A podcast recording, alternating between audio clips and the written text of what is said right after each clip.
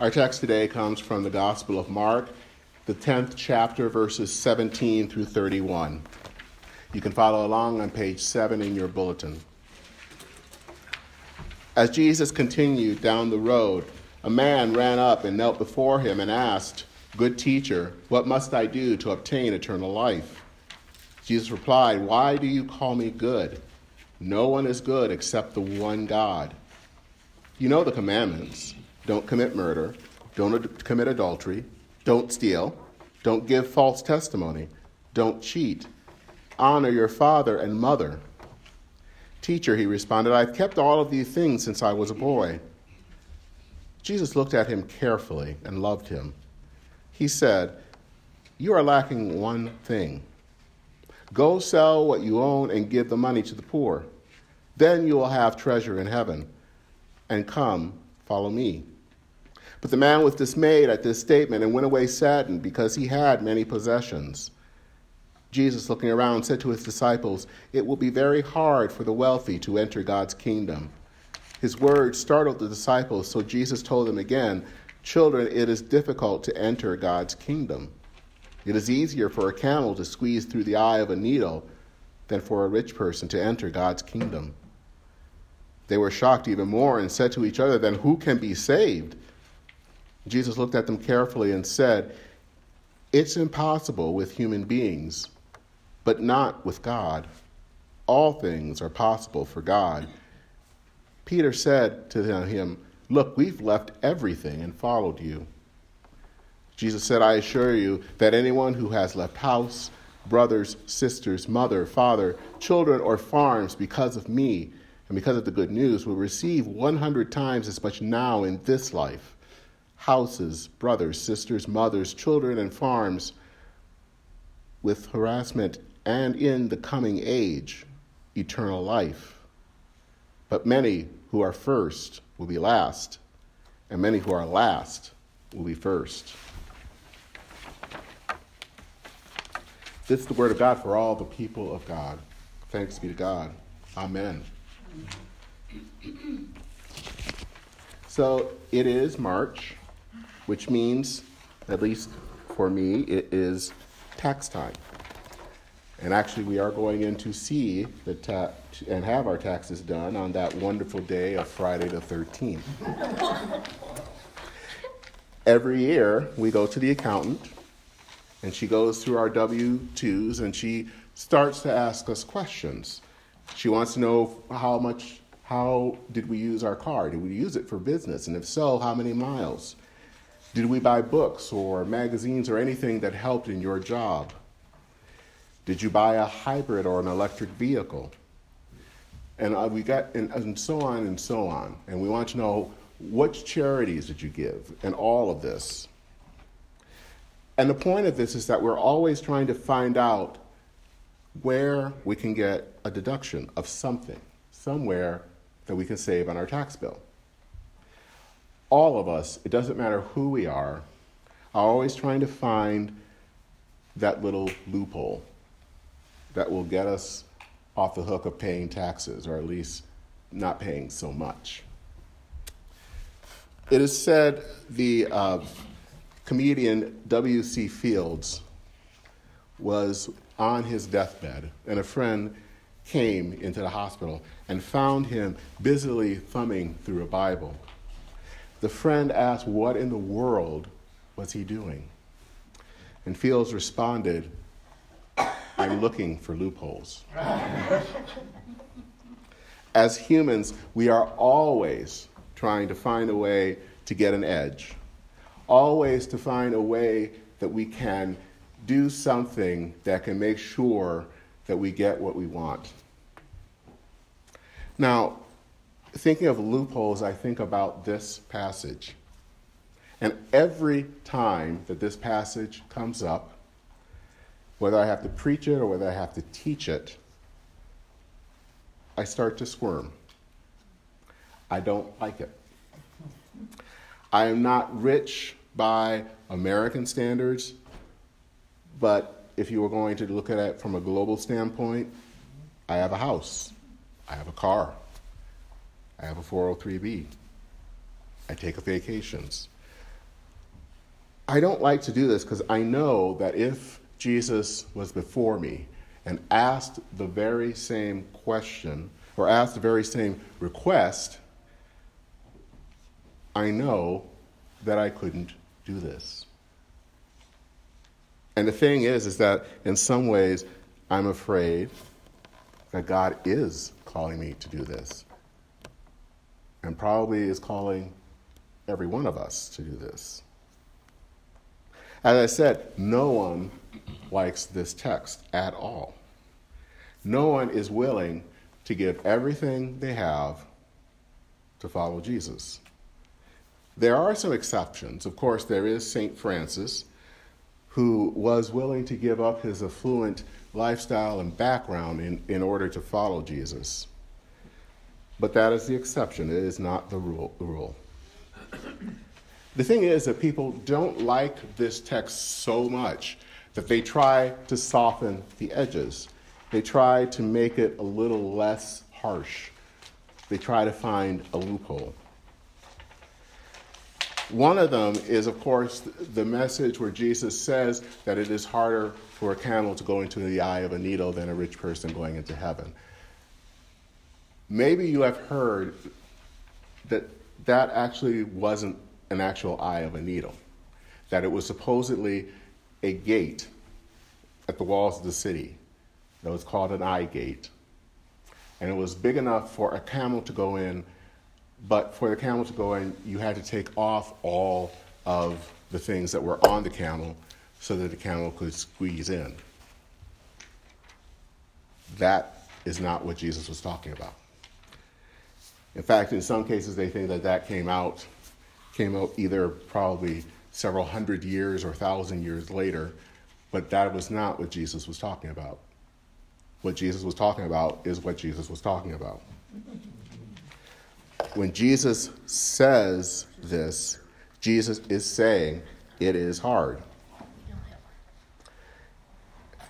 Nothing it is a nice story. And the thing is, is that that whole eye gate is a loophole. It is trying to get us out of this impossible demand. It is, as I said, it's a loophole.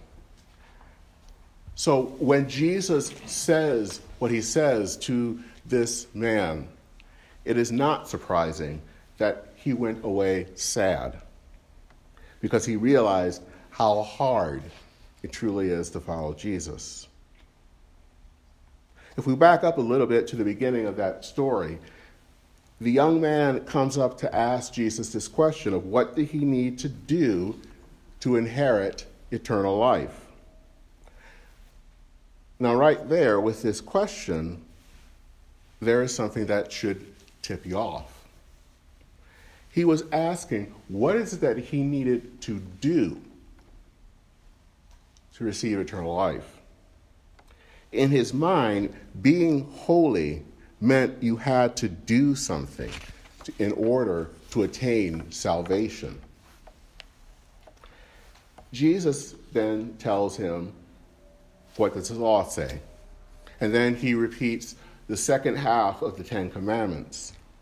And those are interesting because those final five commandments are all focused on how one treats another person.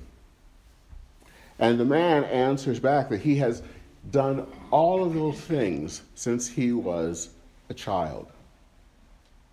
Now, knowing that he has kept all of those commandments, that man should be happy. He should feel secure.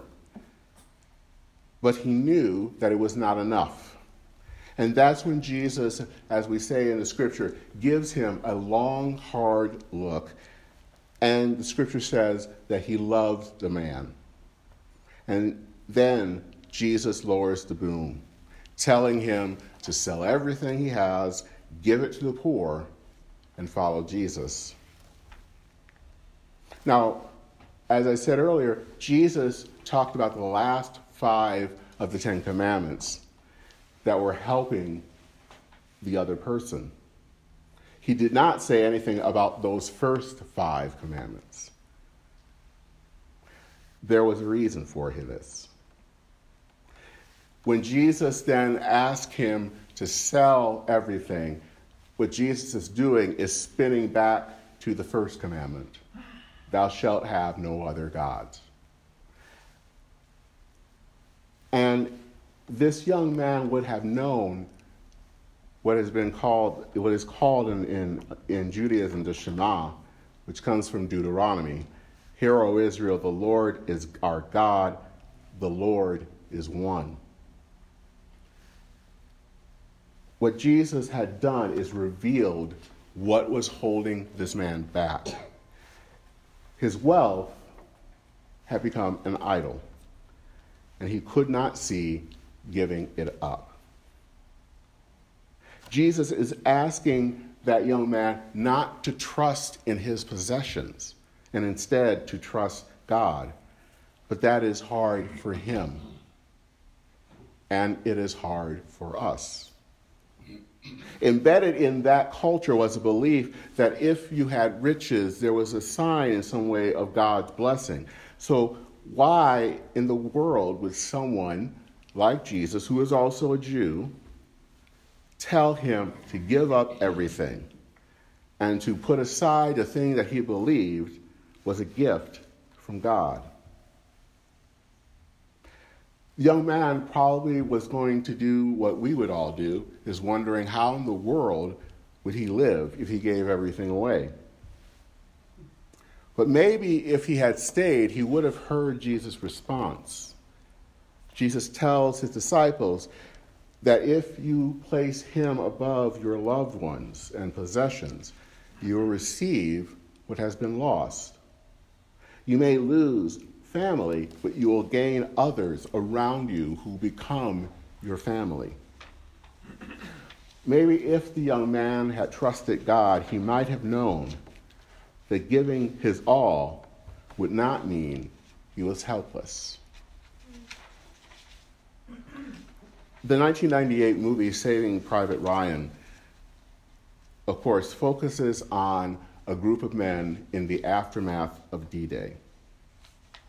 A group of soldiers are now making their way through liberated France on a mission to find the last surviving sibling of the Ryan family.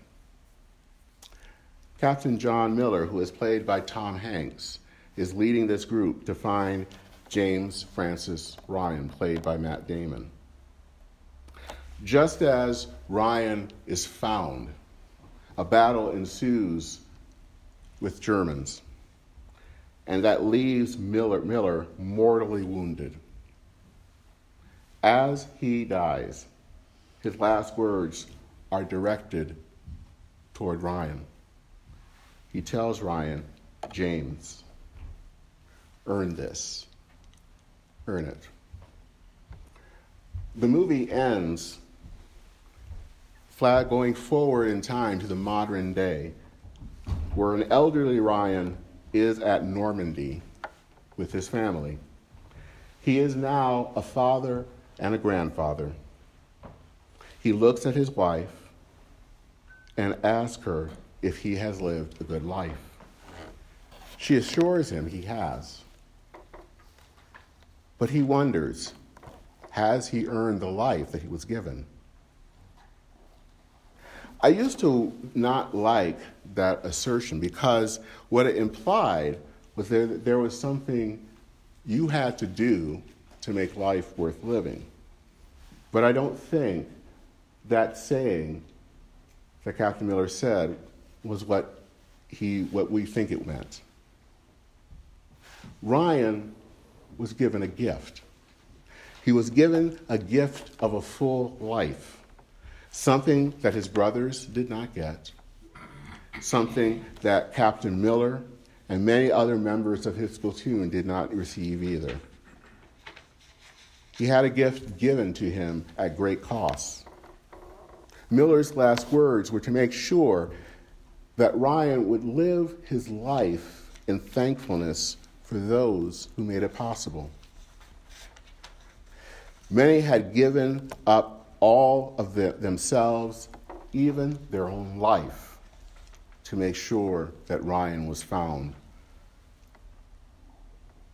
But it, was, it is also a human thing to always wonder Was it enough?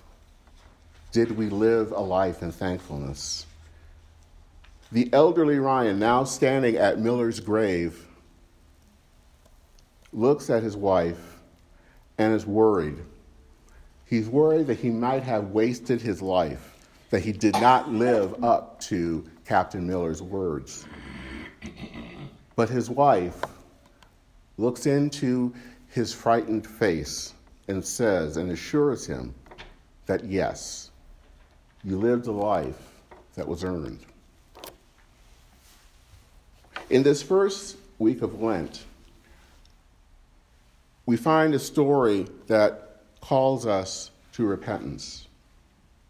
The color purple, which is the color of this season of Lent, sometimes is also a color that refers to repentance, to turning around. Jesus came here to be with us and then to die for us. There is nothing, nothing that we can do to earn our own salvation.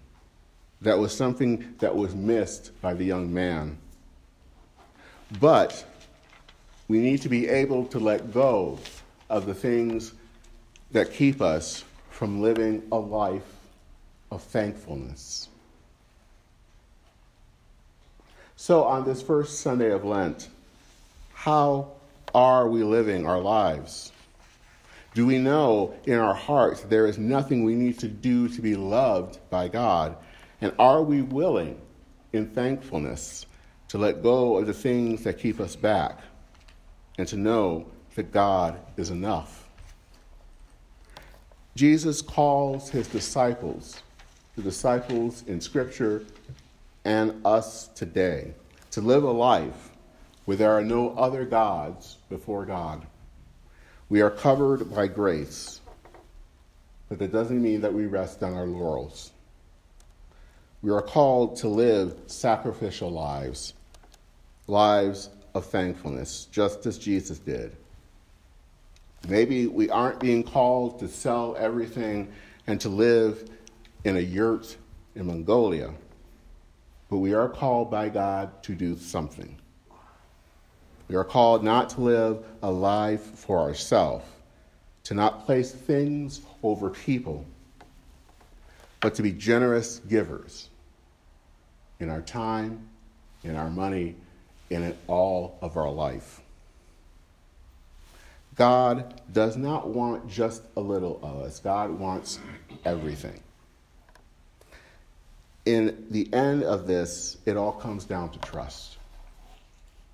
It's funny that in our currency, the currency of the United States, there is the phrase, of course, in God we trust. But the thing is, the dollar doesn't lie. We, as followers of Jesus, are called to trust God with everything, even our very lives. Earn your life. Thanks be to God. Amen.